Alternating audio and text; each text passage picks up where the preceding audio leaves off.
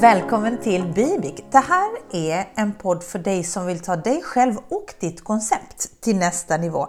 Vid mikrofonen Magdalena Bibik, din eh, mentor, din kompis genom hela processen.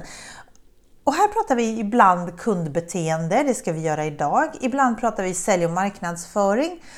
Ibland pratar vi konceptutveckling och ibland så pratar vi konceptutvecklarutveckling om du så vill.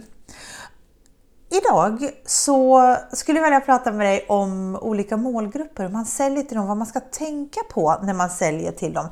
Jag fick lite mer smak från avsnittet från förra veckan när jag pratade om minimalister som målgrupp, men också från ett avsnitt av julkalendern eh, när vi nämner kundernas förändringsbenägenhet, för det är lite det som vi ska fortsätta prata om idag. Så att är det här intressant för dig så har du två avsnitt längre bak i flödet som jag också kommer länka till i show notes till det här avsnittet som du kan fördjupa dig i om du vill. Jag brukar ibland när jag föreläser om det här kalla det för neofiler versus stofiler.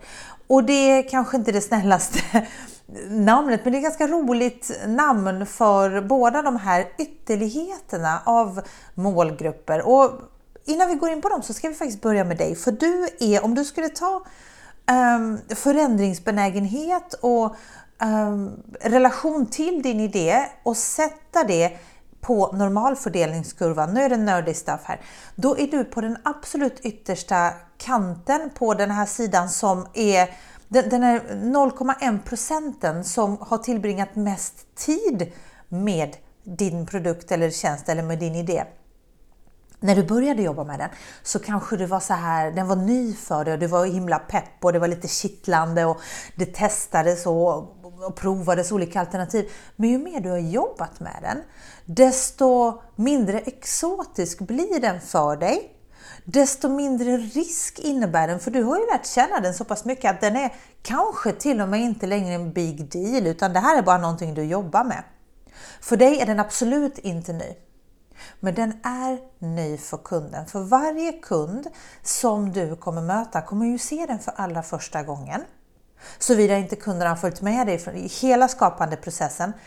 När du sen då visar upp antingen en idé för validering eller en färdig produkt eller tjänst, då, då är den ju helt ny för dina kunder och beroende på hur de reagerar på det nya det, det, avgör vilken del av vilken målgrupp de tillhör, vilken del på normalfördelningskurvan de ligger på i relation till risktagande och förändringsbenägenhet och också hur lång tid det kommer ta för dem innan de fattar köpbeslutet, innan de vågar testa om du så vill.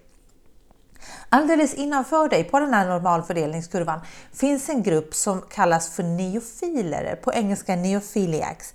Och det är den här gruppen som går igång på någonting för att det är nytt. Eh, de kanske inte ens bryr sig jättemycket om vad det är de går igång på, men bara för att det är nytt. Och det är de som tycker att oh, jag fick betatesta någonting. Det är själva det här betatestandet som är själva USPen, den här grejen. Och sen, och sen, sen vad det är, de kanske inte ens är intresserade i, rent in particular av det du skapar. Men det faktum att det är helt nytt och ingen har sett det än, det är det de tycker är kul. Um, det som är läckert med neofiler, det är att de är väldigt förstående för um, barnsjukdomar och, och prototypmissar och de har, de har inga som helst krav på att det ska vara fix och färdigt utan ju mer beta desto roligare tycker de för då kan de ju bidra till utvecklingen och de kan de kanske till och med sätta lite grann av en egen prägel på det och de är bjussiga med feedback och, och allt det där. Um, det som är dumt och synd med neofilerna det är att de är absolut inte lojala. För när din grej då börjar få lite fäste sen och börjar bli, gud förbjuder, lite folklig till och med, ja, men då är de ju long gone. Då är de inne på någonting nytt nytt för dem som de testar och som de tycker att, ja, men, oh, jag fick prova första gången. Neofilerna gillar att berätta för sina kompisar att de har fått testa någonting som ingen annan har sett ännu, Det är liksom det som är grejen.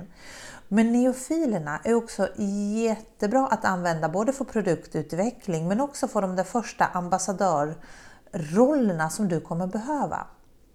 Utanför dem eh, finns ju early adopters, där har du influencers och, och, andra som folk lyssnar på. Men de å andra sidan kräver ju att en produkt är färdig, att det är färdigutvecklat och gärna med extra allt. Och de vill också vara väldigt tidiga på att kunna berätta för sina vänner att kolla jag har det här. Eh, men om vi, om vi hoppar från neofilerna till raka motsatsen av normalfördelningskurvan som jag kallar för stofiler. Det här gänget är väldigt sena på bollen. De byter ut någonting först när det har gått sönder. De har inga som helst eh, intressen av att köpa en ny iPhone bara för att en ny modell har kommit ut. Utan de köper motvilligt en ny telefon när deras är så trasig att det inte går att uppdatera eller att använda. Och då så ska de köpa någonting som är så snarlikt som det går det de redan har. Och den breda massan ligger mitt emellan early adopters och stofilerna. Varför jag berättar det för dig är att många idéskapare och produktutvecklare tror att den breda massan är snabb. Det är de inte. Om du har sett en normalfördelningskurva så vet du att den breda massan, det här stora i mitten, det, det ligger ganska långt mot mitten. Det ligger inte jättenära ytterkanterna där du själv ligger, där neofilerna ligger. Nu kanske stofilerna är extrema på andra hållet. Men den breda massan ligger där och är inte alls egentligen pepp på förändring. Det är det som karaktäriserar dem. De behöver se någon influencer göra detta. Och med influencer, då, då menar jag inte nödvändigtvis de där sociala medieinfluenserna som är influenser till yrket, utan det kan vara deras egen lokala influencer eller någon vars åsikt de helt enkelt litar på innan de själva eh, köper det också. De, de är sådana där så att ja, men de väntar lite till. Men vi idéskapare gör ibland missen att det är den breda massan vi går på och så blir vi besvikna att ingenting köps, att, att det säljer inte. För att vi har börjat med de som inte är lika pepp på att ta en risk och prova någonting nytt eller lika förändringsbenägna för att de, de köper någonting nytt eller provar någonting nytt för att det är kul. Den breda massan tycker inte det är kul att testa något nytt, speciellt inte om um, karaktären av det du säljer innebär att du måste lära dig något nytt. Du har säkert hört någonting på jobbet eller så är du som precis själv att när man väl har lärt sig ett nytt datasystem, ja då ska de byta det.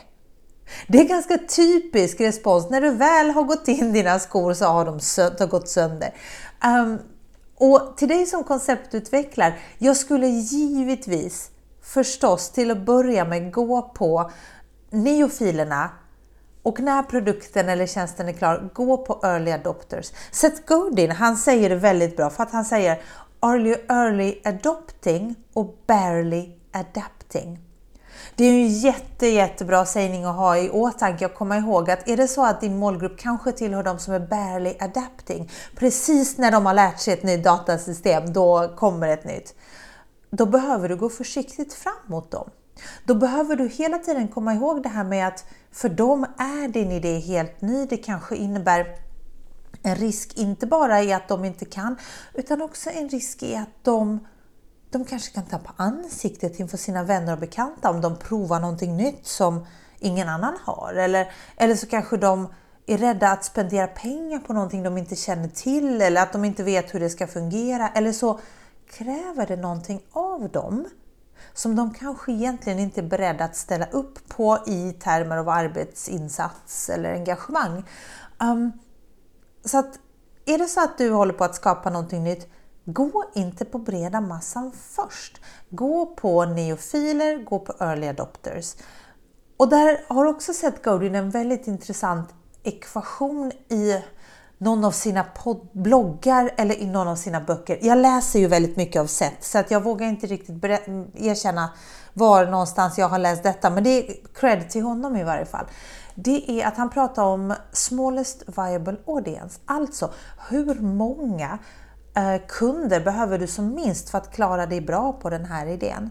Och jag vet inte vad det är du säljer eller producerar, men jag skulle kunna tro att du klarar smallest viable audience, i alla fall till att börja med, utan att försöka ge dig på den breda massan. Du klarar den i de mer riskbenägna och förändringsbenägna målgrupperna på normalfördelningskurvan innan du behöver gå ut brett till den breda massan.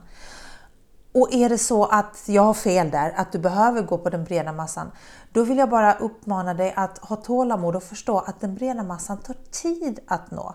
Så stålsätt dig och låt det ta den tiden det tar om det är så att du inte väljer en målgrupp som är lite mer förändringsbenägen och som tycker att det är kul med nytt för att det är nytt. Jag hoppas att det här gav dig eh, en positiv och bra tankeställare i hur du skulle kunna jobba med dina målgrupper. Behöver du hjälp med det här? Ja, men då hör du av dig. Maila med mig eh, eller kontakta mig på LinkedIn så eh, hoppas jag att vi hörs i nästa avsnitt. Ha det gott! Hej!